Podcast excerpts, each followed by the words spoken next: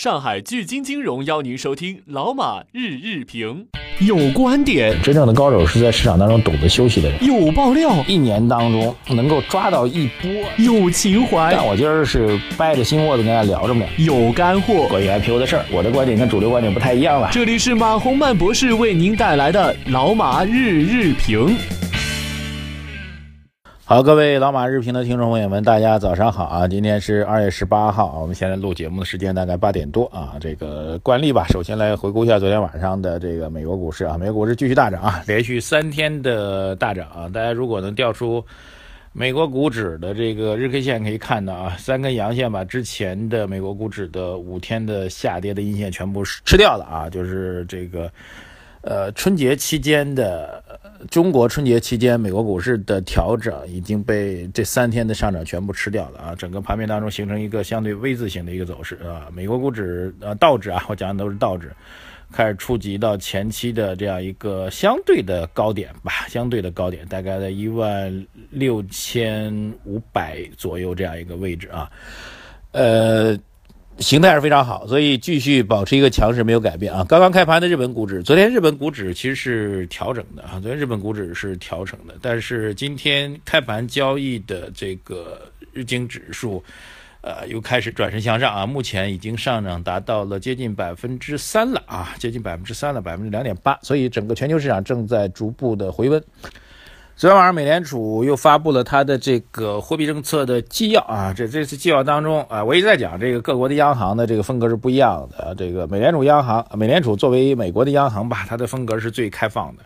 呃，什么时候召开议息会议，什么时候去做国会的相关的听证啊？然后每次议息会议当中，各个联储的委员们。呃，怎么来看待这个经济形势？怎么来看待这个货币政策？都会这个，甚至把投票具体结果都会告诉我们，几比几都会告诉我们啊。当然，呃，我们中国央行已经习惯了一致对外哈，有一个一个声音对外，这也能理解啊。呃，但是，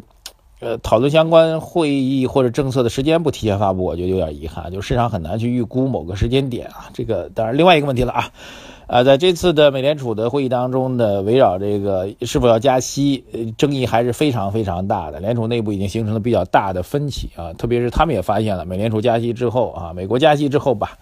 呃，整个的全球货币资金市场的这种混乱的状况，让美国也深受其害。而且另外一个问题就是，美国到底经济实质性复苏了吗？他们也存在很大的疑问啊，所以这是一个比较重要的一个。状况吧，所以这种状况表明了美联储短期加息的概率正在再进一步的在减少啊，对于全球市场的稳定是一个比较好的一个状况。所以受到这个消息影响呢，这个原油价格暴涨啊，布伦特原油暴涨百分之七点二啊，两个周以来一个最高收盘价。所以在我的判断当中啊，呃，从去年十二月份开始的美联储加息所导致的全球的混乱状况。呃，这种混乱状况已经告一个阶段了，这是一个外部状况的一个企稳的态势啊，依然是一个比较好的一个状况。呃，然后今天在国内最重要的是将会公布一月份的 CPI 和 PPI。那么现在由于这个春节因素啊，春节中国人都要抢购的啊，然后前一段过年的时候，好像大家也晒了很多图，全国各地的这个春节期间的。青菜的价格啊，据说有的地方看我我不知道这些图是真是假，但是我看到的写的这些图，因为很多图片都可以 PS，咱也看不出来啊。我是学经济的，又不是学这个美术的。呃，青菜价格每斤二十块、三十块、四十块、五十块，呃，我不知道是真是假啊。但是不管怎么样吧，这个寒潮问题啊，这个一月份像上海那时候已经零下七度了啊，这是我到上海这么多年啊。九九年到上海已经十七年所没有见到过的这么冷的状况啊！这个很多这个很多年轻人可能一辈都没见着过，对。然后，所以这种寒潮还有春节的因素，会使得月份的 CPI 价格、CPI 的同比涨幅啊，准确的说，CPI 的同比涨幅会不会飙升起来？据说会，呃，待会儿十点钟会发布吧。会涨到百分之二以上，这是好事啊，其实是好事啊。过低的 CPI 和 PPI 其实证明了经济在衰退当中啊。这这个一点多一点点的 CPI，其实真的是说明经济在衰退。物价指数上涨，其实对于生产者来说，对于这个。供给端来说，会形成一种比较良性的刺激，所以这是一件好事啊。特别是一般来说，我们对应于中国的经济增长速度，我们毕竟还是在接近百分之七的增长速度嘛。那么在这种增长速度当中，对应的 CPI 的同比涨幅应该百分之三左右，应该是属于正常的。所以低于百分之三的话，都属于偏负面的状况。那么当指数能够到百分之三以上的话，那应该是一个相对偏良性的状况。所以不要把物价上涨视为这个洪水猛兽，通货膨胀适度的通货膨胀。在我们经济理论当中看来，其实是比较好的一件事情啊！各位一定要记住啊，就是它对应的是你 GDP 的增速。当然，GDP 增速降下来之后，你对应的物价指数有点调整，可能也属于正常啊。但是这个当经济处于相对高速增长的时候，CPI 过低的话，其实是出现了一个这个数据之间的不吻合啊，这是要跟大家讲的另外一个问题。然后今天还有一条比较有趣儿的消息啊，就是。苹果啊，苹果要准备干嘛？苹果要准备推出国内的这个商业银行的 Apple Pay 的一个服务啊。大家具体的操作，大家可以去看一些这个相关的链接。啊，据说这种操作服务比这个它是基于银联系统的，基于银联系统的一个这个服务，呃。以前我们看到，现在很多在商户的终端都可以用微信去支付，那应该是微信自己单独建立了一套的这个所谓支付的系统。那么，其实更多的我们的银行卡都是通过银联系统来进行支付的。苹果的这个 Apple Pay 呢，是跟这个银联系统是结合在一起的，所以它的支付可能会激活更多的呃银行卡，然后能够在更多的商家的网点去实行，因为。银联系统作为支付系统来说，更多的中支付的终端，就是你买地方的小卖部啊，只要它有这个终端的 POS 机，它都是银联系统。对，所以它的整个影响会更大一点。所以这是一个互联网的一个经营的企业啊，基于互联网经营企业 Apple Apple 苹果嘛，是基于互联网的经营企业，和相对偏传统的呃银行系统的支付系统之间的一种关联。啊，会给这个纯互联网基因的银联，呃，不是，sorry，这个微信的支付，还有支付宝会产生比较大的冲击啊。当然，对消费者来说会是件好事。最近大家也看到了，这个微信的这个所谓零钱提现的功能将会被收费啊。当然，微信之前的转账功能收费已经开始实行了。呃，这其实也说明什么呢？说明这些企业，当然固然说明这些企业他们开始考虑经济效益问题。另外，也说明他们已经取得一定的垄断的相对的垄断地位了。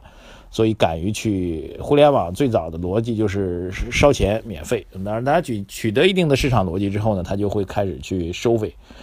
所以这是中国互联网行业发展的一个问题吧，就是大量的中小的科技创业公司依然在互联网领域当中去做各种 O2O 啊，各种各样的新的商业模式的尝试啊。但是必须在必须要承认的这个领域当中的这个强势的企业已经开始出现出来了。这种强势的企业的出现，其实不一定是好事。所以，当 Apple Pay 开始加入进来的时候，其实会加剧这些所谓看起来非常强大的啊，呃，腾讯呀、阿里啊这些公司的竞争压力。对于消费者来说是一件好事。好，我们还要看一个机构的一个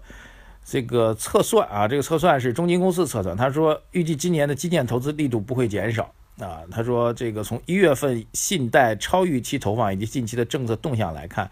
今年财政宽松的力度将进一步的加大，专项建设的基金投放、地方债务置换与新增的规模将会显著的增加，PPP 项目将会加速的推进，预计今年的基建订单将会好于去年，基建投资增速将会维持在百分之十五以上，这是我的一个基本观点啊。货币政策加财政政策一起来发力，来优化中国经济，让所谓外界认为中国经济将会硬着陆的说法，被财政政策、货币政策就政府的强大背景一拳击破。昨天有位朋友在后台对我提出一个质疑，他说：“你之前一直说政府底不是市场底啊，政府底不是市政策底不是市场底，那为什么最近又觉得这个底是这个底了呢？”呃，两个问题啊，就第一个，这个所谓的政策底，我们经常说的政策底呢，是指的是政府明确讲股市的底部啊，针对股市的政策的这个底，这个被称为是股市的政策底。那么这个底在在在去年七八月份开始就开始出现，然后去年年底的时候也曾经出现过，呃，所以这种的所谓政策底肯定是被击穿的哈。注意是针对股市的政策的表述，然后在政策底被击穿之后，前期的这个底部其实是已经属于市场。在确认了相对底部之后，再一次的调整，所以称之为市场底。而我现在所说的政府救经救的不是股市，是救的是经济，它和政股市的政策底是完全不同的，这一点要注意啊。回答一下这位网友的提问：政府现在发力救经济，经济能够救股市，是这样的逻辑。好，感谢收听我们今天的老马日评，关注我们的微信公众号“财经马红漫”，提出您的质疑，我都会在节目当中一一回应。谢谢大家，再见。